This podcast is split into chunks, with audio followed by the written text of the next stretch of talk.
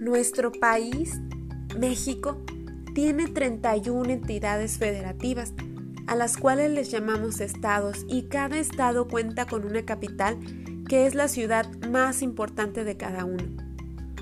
Te comparto un video que habla más sobre esto. Después de verlo, realiza la actividad. Ponte atento. Actividad. Realiza la página 44 de tu cuadernillo de trabajo. Es del primer bloque, Geografía.